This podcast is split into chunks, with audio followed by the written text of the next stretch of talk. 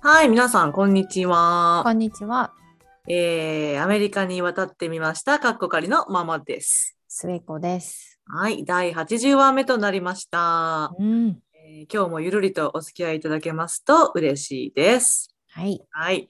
えーじゃあ、まずですね、えー近況報告からいきたいと思います。はい。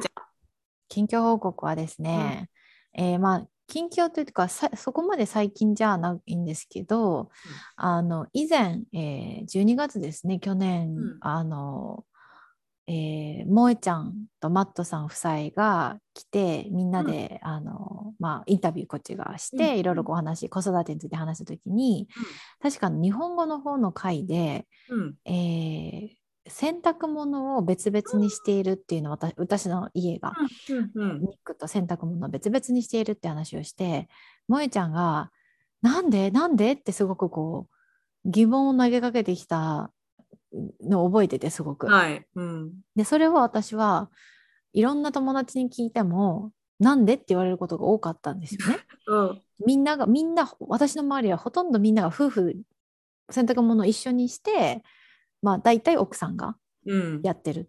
うんで私のところだけもう結婚した当初から別々にやってたんですよ。うん。でそれはニックもずっと小さい頃から自分の洗濯物は自分でやってたから、その流れで自然と別々にしてたんです。うん。でもそのやっぱりこうなんでって言われることがお多くなってきてうん。なんかおかしいことなのかって思い出したのとあのある日ニックがまあ洗濯物をものすごく溜めて洗濯嫌いなのでものすごく溜めてその全部乾かして綺麗になったものがベッドの上に置いてたんですけどあまりにも洗濯物の山になりすぎてでしかもその洗濯物が綺麗なものがベッドにあるってことを忘れてあテレビとか見終わったのにさもう寝ようって言って行ったらそこに山があってうん、洗濯物の。それを見たニックの反応を見てかわいそうだと思っちゃって私。はあって言ってすごいもう今な今にも泣きそうな顔をしたんですね。うん。今からこれ畳まのかこれ畳まないと寝れないみたいな顔をして。うん。やっぱかわいそうだからこう畳むの手伝ったんですよ。うん。でその時にそのやっぱり意地悪なのかこれはと。なぜ私はやってあげれあげてないのか妻としてやっぱりこれは一緒にしてあげるべきなんじゃないかっていうふうにちょっと考えを変えて、うんニックに「分かった」って「かわいそうだからうん。私が全部やるよ」って言った 瞬間のニックの目のキランってなって「本当に ?Really? Seriously? Are you, are you serious? ってうん。言ってきて、もう、because you're so sad. you look so sad. それは一緒にやろうじゃなくて全部やるよって言ったの。うん、もうなんかじゃあ半端一緒にしようって言ったの。ああ、なるほどね一。緒にしたら、あの、私が先にきっと気づくから、あ、溜まってるなって。うんで、私の方が洗濯物を、私はシステムが自分であって、うんせ洗濯物するときは洗濯物を入れたときにその洗濯物をしていることを忘れたら洗濯物が終わって乾燥機に入れることを忘れてしまったりするからそうならないようにうん。ハンパーを廊下に出しとく。そしたらビジュアルの視覚のヒントであそうだ洗濯物してるんだって思うから私は洗濯物を乾燥機に入れることを忘れるってことがほぼないの。うん。うん。だけどニックはそれがあって、うん。でその長く置いとくとまたその生乾きの匂いが残るから、もう一回もう一回うん洗濯しなきゃいけないってこう二度手間三度手間が彼はよくあるからでその畳むのも私は別に YouTube 見ながらやったら苦じゃないしうん。と思ってやるよって言ったら、うん。なんかもうすごい喜んでて。なので洗濯物を最近一緒にしてます。もう諦めてはいあのやってあげてます全員分。なるほど。じゃあスエちゃんちの洗濯物事情が変わりましたという。変わりました。あ報告ですそうね。です。はい。なるほど。はい。まあね、あの、まあそれで、スエちゃんも負担が感じてな、負担を感じていなくって、お互うんいであればまあいいのかなと思いますうね。ん負担を感じてないって言ったら嘘になるけどうん。あのっていうのもでかいからね一枚一枚が、うんうんうん幅取るわけようんイ。コール洗濯物する回数が急激に増えました。はい。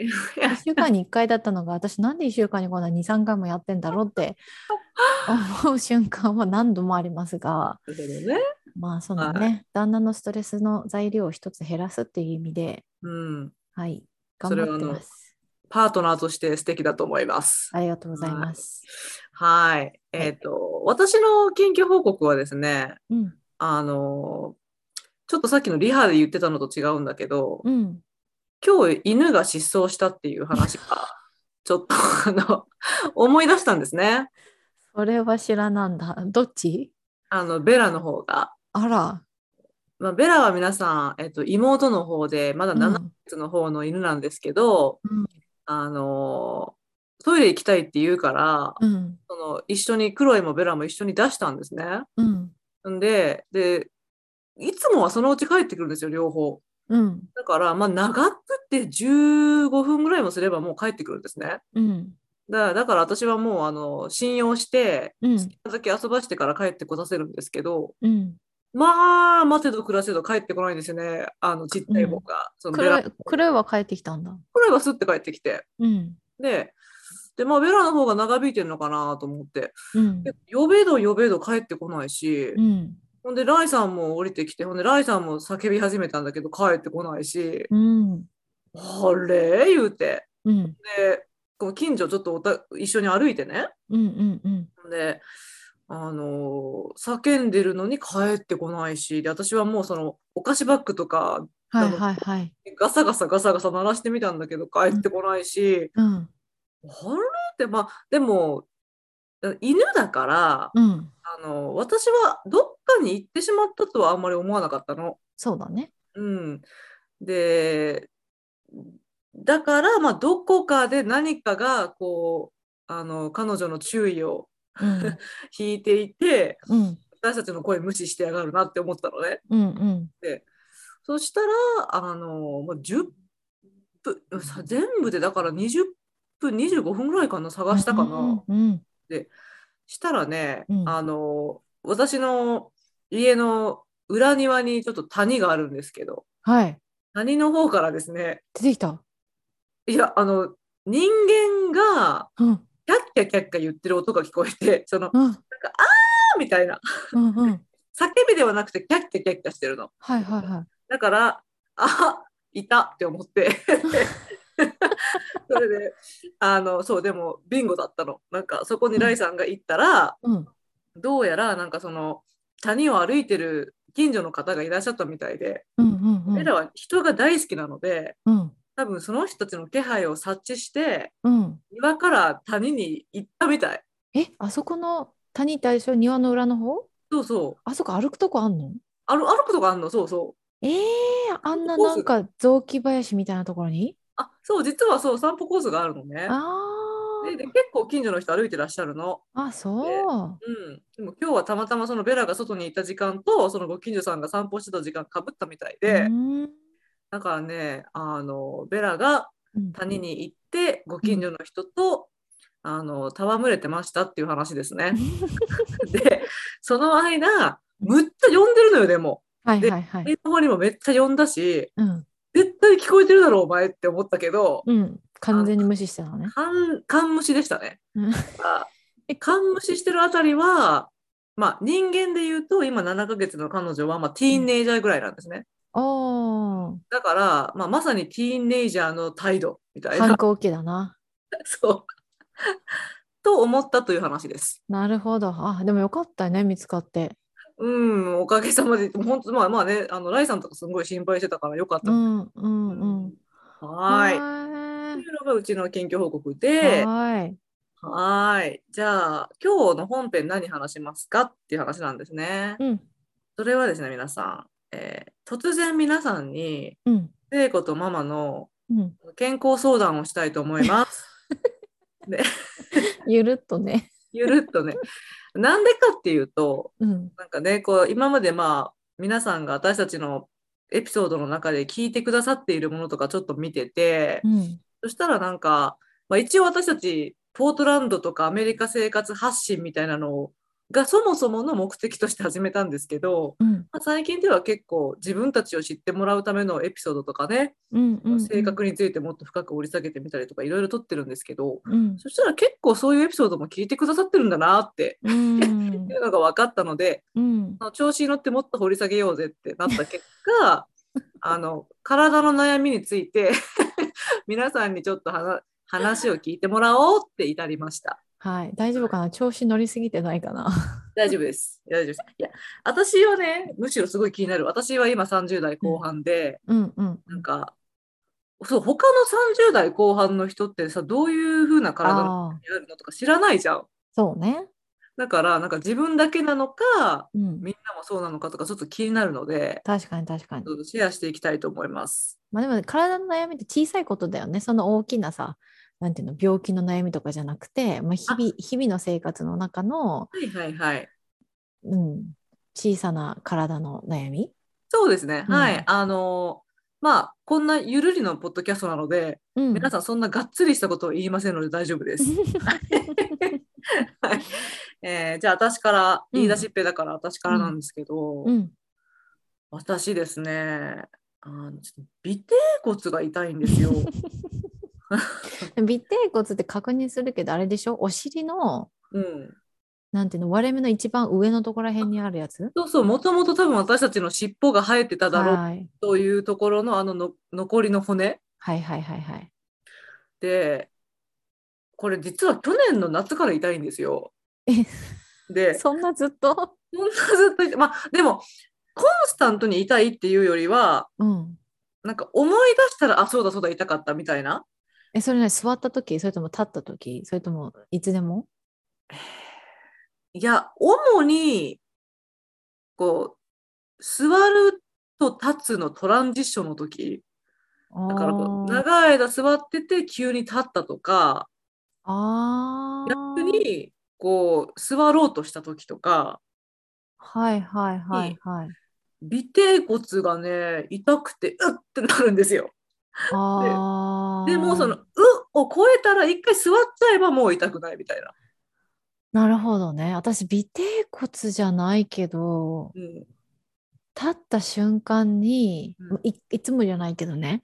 うん。立った瞬間に時々なんかこうなんていうの？女性特有の子宮のああたりがキュッて痛くなる時ある。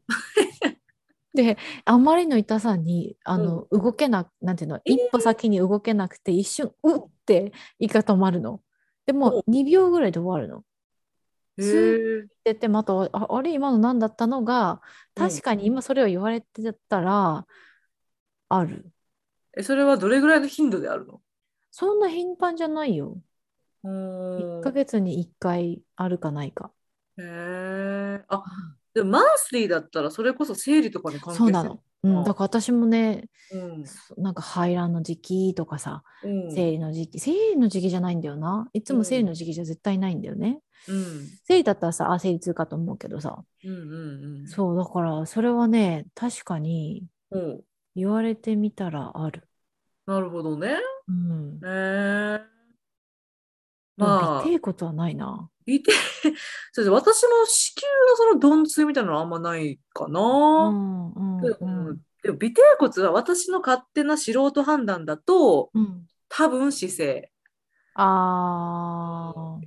やっぱコアの部分じゃん、そのね、立ったり座ったりとか。で、私、決して姿勢はいい方じゃないし、うん。あの、特にずっともう机で仕事とかしてると、うんうんうんもうどんどんどんどん背中も丸まってくるしさ、まるまるね、うん どんどんどんどん姿勢悪くなってくるから、多分座り方じゃないかなと思ってるんだけど、なるほどねはい。まあ、私の一つ目の悩みは、尾てい骨でございます。はいはいはいはい。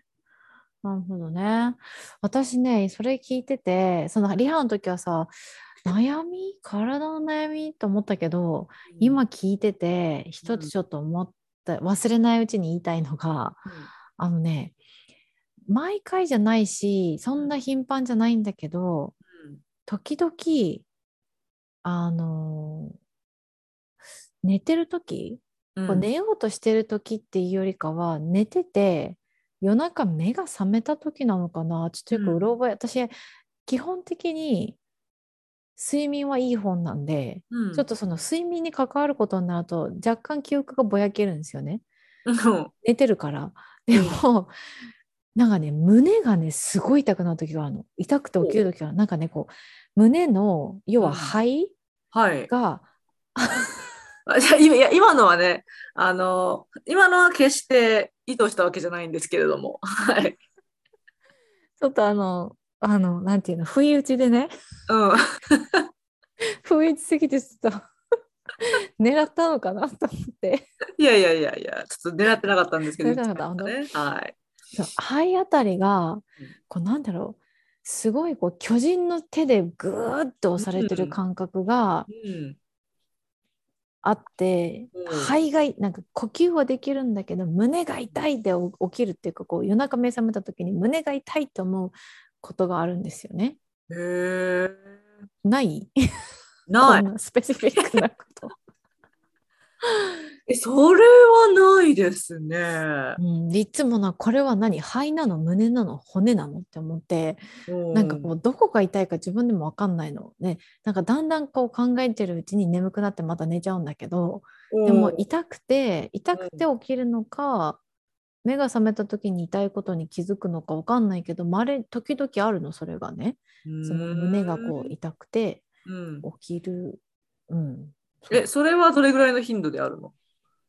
これもでもうーんこっちの方が頻度的には多いかな。2週間に1回1ヶ月に1へ回、え。うん、でもなんかねこの間ねうん。あのママ寝つきいい方でしょ？うん。横になったらパッて寝る、うん寝れる時もある。うん寝る時ってどれぐらいの速さで寝る？えー、もう、そ、もうほんと疲れてたら、うん10秒ぐらい。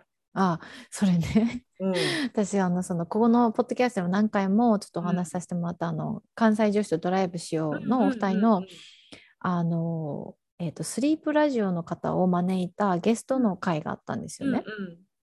でそのスリープラジオの方はその睡眠に関していろいろお話をされてるポッドキャストの人ででその人が言ってたのがその5分以内とか3分以内とかでこうベッドに横になってパッて寝る人ってうん寝つきがいいんじゃなくてあれ気絶してるんだって。だから本当はね本当は良くないんだってそれだけ疲れてることだからうん私さそれ聞いた時にさじゃあ私気絶してるんだと思って毎晩。うんうん。いや、私、あ私も毎晩じゃないけど、結構気絶してますね。そうそうそう。私も毎晩じゃないけど昔すごい長距離の,、うん。あのコミュートってかその通勤が長かった時って、なんならそのニックと一緒にさもうは歯磨き私は歯磨きとか全部して寝るって私はベッドで横になってる。でニックは歯磨きしてくるねで歯磨きしてくるねは覚えてるんだけど帰ってきたのは覚えてない。もう寝てるの、歯磨きしてる間にそのものの数分のうちに私が寝てるってことはまあ、ほぼほぼ毎日だったわけよ平日は、。うんうんうん、私はあの時気絶してたんだと思ってでそれはそのスリープラジオの方曰くうん。あまりにも脳と体が疲れすぎて気絶してるからそういう人たちって夜中目が覚めることが多いんだって。その綺麗に入眠してないから夜中目が覚めてしまってまた寝るっていうだから一回睡眠がそこで遮られてるわけよ。うんうんうん、8時間ぶっ通しとかじゃなくて。だから本当はあれは良くないんだって。うん。健康状態的にでも私結構寝るのよすぐパンって。うんうんうん。だからあ私結構な頻度で気絶してるんだと思ったら ちょっとなんかそれ聞きながら笑けてきていや笑っちゃいけないけどなんかこれ笑えるそうね、なんか、だって、気絶とかしたことないって思ってたもんね。そうなの。それがすごい頻度でやってたんだ私って。へえ、そうなんだ。うん。まあ、まあ、つまり、でも、じゃあそれダメだってことは、うん。こう、もうちょっと体が疲れないような生活にしなきゃいけないってことだよね。そうなのそうなの一番いいのがなんか確か15分とかかけてうん。ゆっくり入眠していくのが、もう15分だとかな。んかよく覚えてないけどでもそのうんうん。瞬時に寝る？5分以内とかには気絶って言ってた。あーじゃあ私もちょっと気絶してますね。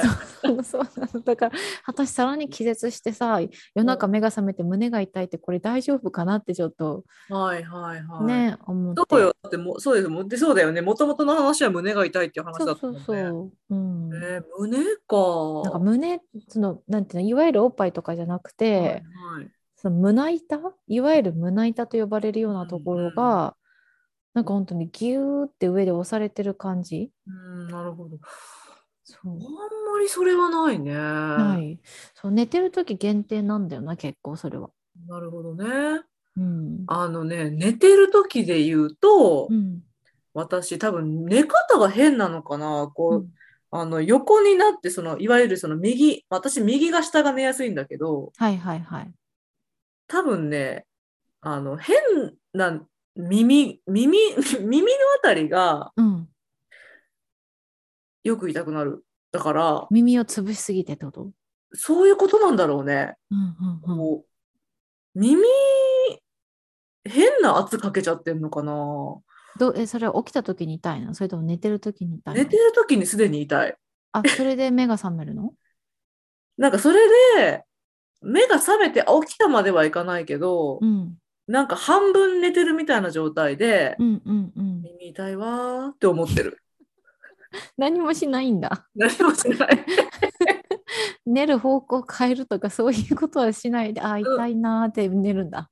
あのね、変えてる時もあるはず。うんうんうん会いたいなと思って、でもね、あんまり意識ちゃんとしてないから、うんうんうん。なんか変えてる時もあるだろうし、なんかそのまま眠りにまたついてる時もあるんだよね。けどでもなんかそういう時ってめんどくさいが勝たない？そうだと思う。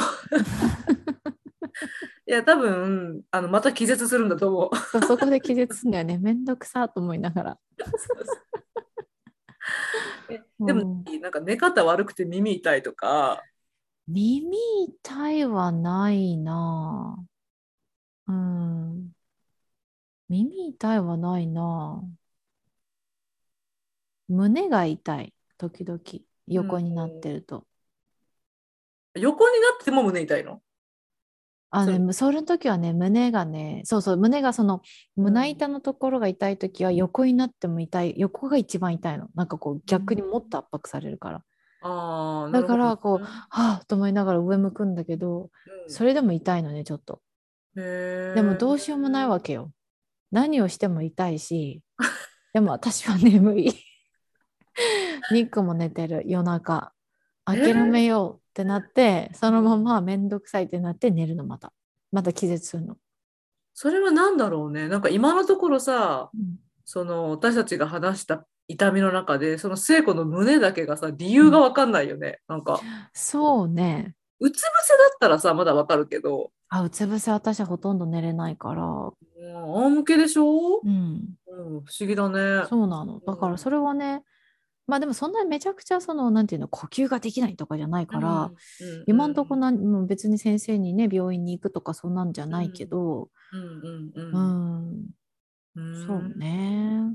もしこれを聞いてくださってる方で、ちょっと医療関係の方いらしたら、この胸の痛みはですねっていうのを教えてくださる方がいらしたら、ぜひお願いしますって感じですね。それかあのこの胸この痛みをうん。私もあるって思ってうん共感してくださる方が一人でもいたらすごい嬉しい。でなんかそのもう一回言うもう一回ちょっとあの話に出して申し訳ないけどそのうん。関西女子とドライブしようのはるかさんだったと思うけどうんがポッドキャストのある回でうん。あの目が、えーうん。アレルギーもなんとか網膜症だったかな。なんかうん。感染症になっちゃって、うん。白目がブヨブヨしちゃったってはってあって、うん。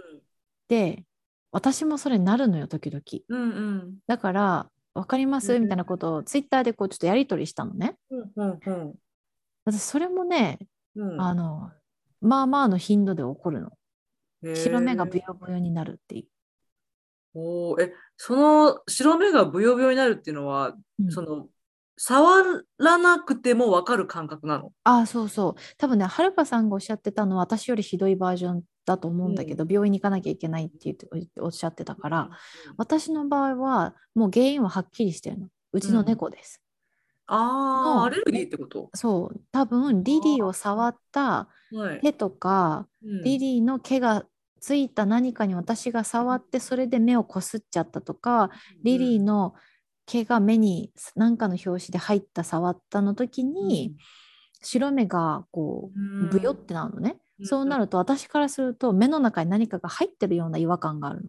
だからまた一生懸命探そうとするの。私ほら、前ママに言ったけど、しょっちゅうあの、空中に浮遊してる糸が目に入るんですよね。出たね、うんうん、私のまつげがすごいそれをキャッチするので、しょっちゅう目になんか入る人なんですよ。うん、だからそれで絶対なんか入ってると思って探すんだけどそういう時にやっぱまたその手をちゃんと洗うんだけど、やっぱどうしてもそれでまた触っていらんことするからさらに悪化して、最終的にあのトイレの鏡を見て終わって出てきて肉にギョッとされるので前目が赤いってなって、すごい違和感なの。何かが入ってるゴロゴロしてる。ででも、要はその白目がブクってなってゴロゴロしてから何もないわけよ要は。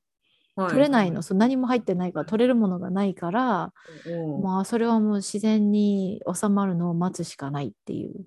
うん。え結構すぐ収まるの？ひどい時は1日かかる。1日寝なきゃ寝て朝起きてちょっとまだ目が腫れてる。なんかぼやぼやって、はい、なんていうの？ちょっとこうまぶたが腫れてるみたいなのがある時もひどい時はあるけど、うん、軽い時はそうね3時間ぐらいで収まるかな。なるほどね。目ね。ねあのじゃあちょっと顔つながりでいくと、うん、これ別に悩みではないんですけど、うん、あの自分についてご紹介っていうあの意味でちょっと言いたいと思うんですけど、私はかなり鼻じっこですね。だからしょっちゅう鼻血出てますね。なので、あのー、もうちっちゃい頃からそうなので、もすぐ鼻血出るの。え、どん、どれぐらいの頻度？うん、なんか時期にもよるけど、うん、ひどい時は、うん、なんか3日に1回とか。それはさ、何もせずに出てくる急に？さすがにそれはないね。さすがにそれはないけど、一番よくあるのは、顔洗った時。えー、に顔洗った時に鼻のとこ押さえるじゃん。はあ、そしたら出てくるんだよね。え？顔洗いながら？その鼻の周りを洗うってこと？そうそうそうそう。それで出るの？出るね。私鼻血ほとんど出さないのよ。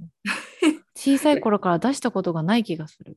そういう人いるんですよね。うん、で私はだからもうちっちゃい頃からずっと鼻血と付き合ってきたから鼻血を出したことがないとかいう人に会った時にもう衝撃だよね。なんかあそういう鼻が強い人もいるんだみたいな。私鼻血大人になって一回もしかしたら出したかもだけどここ10年はない。マジで、うん、ない。いや私本当鼻血顔洗ったら出るから時々、えー、その顔洗う前はハッピーな顔なのに、うん、上げた瞬間鏡見たら超ホラーとかだったりするの。えー、鼻からすごい血がぶわって出てるから。えー、でそんな簡単に？うん、でも相当弱いんだと思うその鼻のその、粘膜かよくわかんないけど。へ今抑えそうになってるからややめてやめて鼻血出るかもよ。はい。なので、まあ、あの、みな、私も鼻血出るわっていう人は、ぜひ、あの、サポートのメールをください。へえ、鼻血はないな。うん。はあ。他なんかある？どっか？えっとね、うん。あ、あのー今まさになんですけど、うん顔つながりで言うと、顔つながりで。口うん内炎が治らない。それね、ちょっとさせいちゃんが最近ストレスが多かったからね。そうそうそう、多分ストレスのせうんいと、あの、なんか、最近ハマってるマリネスっていう竹内竹脇まりなさんのエクササイズの中で、あの小顔になる顔エクササイズみたいなのがあって、うん。で私あの正直顔に肉はあんまりつかないタイプで、うんうん。二重顎にはなったことがないんですよどんだけ太っても。うんうん。あの顎周りにはほぼほぼ肉がつかない体質なので、うんラッキーなことに。だから別にああと私がこの今の自分の顔を小顔にしようと思ったらもう骨を削るしかないので あの小顔エクササイズはおそらく私にあんまりなんて言うんだろ効果はないのかもしれないけれど、うん。興味があったから試したのね。うん。それがこう自分のベロでこうその歯茎の周りをぐるっと回したりとか「いいういいう」って言ったりするやつなんだけど、それもやりすぎたのか張り切ってうん。ストレスのせいなのかうん。急に口内炎がここ数年できたことない口内炎ができちゃって。まあまあ、でも、口周りの筋肉運動をして口内炎ができた話はあんまり聞いたことないから。そうなのそうなの。だから多分ストレスのせいだと思うんだけど急にポッてできて、うん。まあ治らないまあ治らない。本当にどうしたらいいんだしょうこれって思うぐらい治らない。今な、どれぐらい治らないの？えっ、ー、とね今週の頭今日金曜日でしょ？うん。今週の頭5日ぐらいかな。治る気配がない。逆に悪化してないかなっていうぐらい。でしかもさ、刺激したくないのに歯磨きの時どうしたってつくわけよ。そしたら痛い痛いででその電動歯ブラシだからそのうん。歯茎なんていうのその口内炎も痛いしもう一個痛いのが最近なぜか上の歯だけこの歯の上の歯の表面を磨いてるとうん。なんていうの歯も痛い歯茎っていうか歯が痛い。うん。虫歯の痛さじゃなくてその電動歯ブラシに私の歯が負けてる感がどうしてもある。なんか歯茎から歯が取れそうみたいな痛みがキンっていう痛みがあるからもう上の歯を磨く時も痛いし下の歯磨くと口内炎に痛いしもう歯磨きが痛くて拷問で最近ちょっとそれがまたストレスですね。ちょっと、ちょっと辛いね。その、うん、口内炎はだって、その歯磨きの時は避けようがないもんね。避けようがないのしかも口内炎がそのほっぺたの方だったらまあまあ、うん、なんとかなるんだけど、はいはいはい。まあね。前の歯の下の歯のうん。右側の裏側なんだよね。ああ。前の唇、はい、下はい。下唇の口のうん。左だ。ん？左、左側にこうベロってしたら、うんあって。そっか。いやうん、何食べても痛い。いい。うん食べてるるつらい。うん食べてるけど。うん。いや、それは仕方ない。食べた方がいいけど、あの、私がね、そう、さっきも言ったんだけど、おすすめなのは、うん。あの、スクワランっていう、うん。日本の、あの、ハーバーっていう、あの、会社が出してるやつが私は一番好きなんだけど、うん。うん。あの、別にハーバーじゃなくても他にもスクワランオイル売ってるんですけど、うん。あの、それが私は口内炎だったらちっちゃい時からお母さんがそれを使ってくれてたから、うん。あの、なんか、それですごい効くっていうふうに思ってるんだけど、うん。うん。うん。あと、あの、コランジュラオイル、うん。うん。うん、とか、その、まあ、口の中にね、入れても、その、大丈夫なやつだ使。えないオイルでね、やったら治るかもしれないけど。そうね。ちょっとスクワランオイルないかな、日本に。あ、日本じゃないや、こっちに。あのね、私持ってるんだけどね、お隣さんだったらすぐ届けに行くんだけどね。ねえ、ちょっと調べてみようんはーい。うんなるほどね。じゃあ、の悩う。みが口。内炎、そうですね。ここ最は近。うん。他は、なんだ、ママある？他はね、あの、私は、私の中では最後だと思うけどう、ん。あの、膝が痛いっす。これあれじゃない ?30 代後半からうんかけてのうん、新しい体の悩みじゃない？かもしれないです。でも私、皆さんちょっとあの言うんですけど、うん。私、あの、リュウマチの毛があるって昔言われたんですね、病院の先生に。うん。で、その診断を受けたのはもう10代後半とかだったので、うん。あの、笑ってたんですよ。リュウマチってみたいな。うん。で、なんか、で出るとしても、まあ、おばあちゃんになってからでしょ、みたいな。ふうに思ってて。で、まあ、うん先生はその時、あの出ないかもしれませんって言ってたのね。うん。ただ、その、毛がある、その血の中にはいはいそういう毛があるから、多分その遺伝性とか、うん。うんそういうもんだと思いますよって言われて、うんで、なんか、へーぐらいで聞いてて、うん。まあ、残念なのはそのせいで私が大好きな献血ができないっていう、ああ。それは唯一残念だったけど、うん。昔はまあまあそんな、まあ今心配しなくていいわとか思ってたわけですよ。うん。うん。で、そしたら最近ね、膝がね、うん。痛い。そして寒くなったら痛くなる。ああ、それを考えると、うん。あこれまさかみたいな。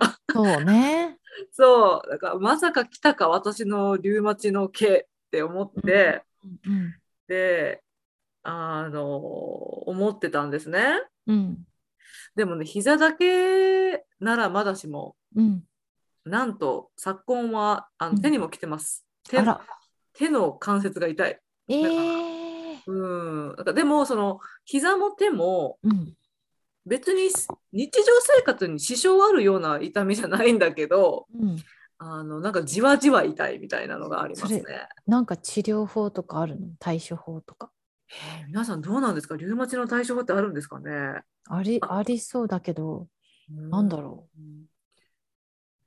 う？うーんそうねでもあったかくなったらう。うん。痛みが和らぐんですよ。うん。だから、え夏を待つ時間任せあ今見たら予防や改善はバランスのいい食事をとること毎日少しでも体を動かすが大事です。あなるほど。あ、でも食事療法とかでいけるん。だね。うん、ああ、らしいよ。そしたら、あの、気をつけます。はい。それで食べるもので治ってくれるんだったらさ、うん、まあ多分でも治るっていうかあの対処法だねあの、はい悪化させないようにっていう感じなんだろうね。へなるほどねえ私あー今んとこまだ膝は来てないけど、まあ、もちろんあの筋肉痛は2日後に来るよね。筋肉痛遅いよね。うん、遅いね。それはもうもう確実にここ数年。うん。あとは何だろう。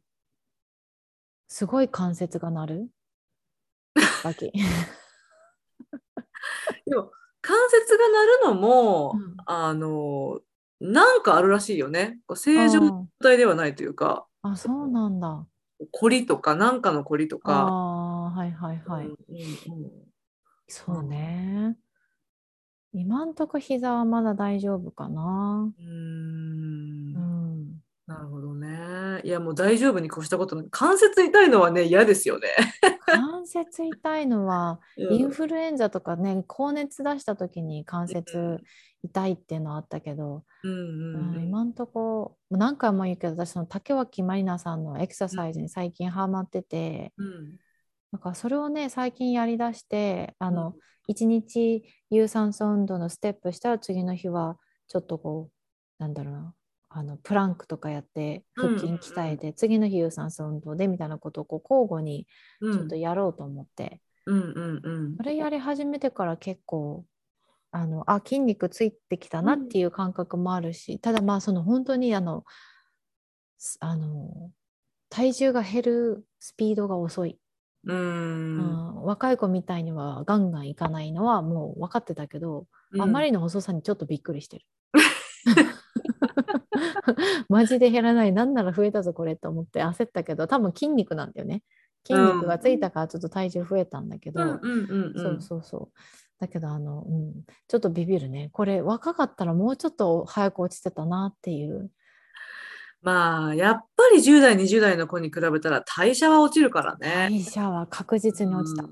もうんうこれはもう間違いない、うん。うんまあでもね、あのもう30代だから仕方ないと言わずにそういうね、運動してみたり食事療法もちゃんとやってみたりしてうん、あの改善はしていきたいですよね。そうだね。で40代50代の人からすると何言ってんのって感じだよね、じゃあね。もうその通りだと思うんですけど うん。あのそうですね。はい。うん。まあでもこの30代の私たちが今どういうなんかことを経験してるかっていうのをまあちょっとこう赤裸々に聞いていただいてうん。でなんか私もそうだよとか私はまだ大丈夫だわとか、うん私も若い時そうだったわとかうん。なんかそういうふうになんか反応していただけたら心の中でも 反応していただけたら嬉しいかなと思っております。はい。はーい。じゃあそんな感じかな？そうだね。あの胸の痛みが寝てる時にある人ぜひ教えてください なんか一人でもいたらあうん私だけじゃないんだと思うので、そうですね。その胸の痛みについては私もちょっと原因は気になるので、あの教えてください私も。はい。はーい。ということで今日はこんな感じであの、突然健康相談をさせていただきました。えー、と最後に E メールアドレスが、うんえー、アメリカンライフジャパニーズワイフアットマーク Gmail.com です。はい。で、ツイッターが、アットマーク、ワイフアンダーバージャパニーズです。はーいはい。お便りお待ちしています。はい。いつもありがとうございますあり。がとうございます。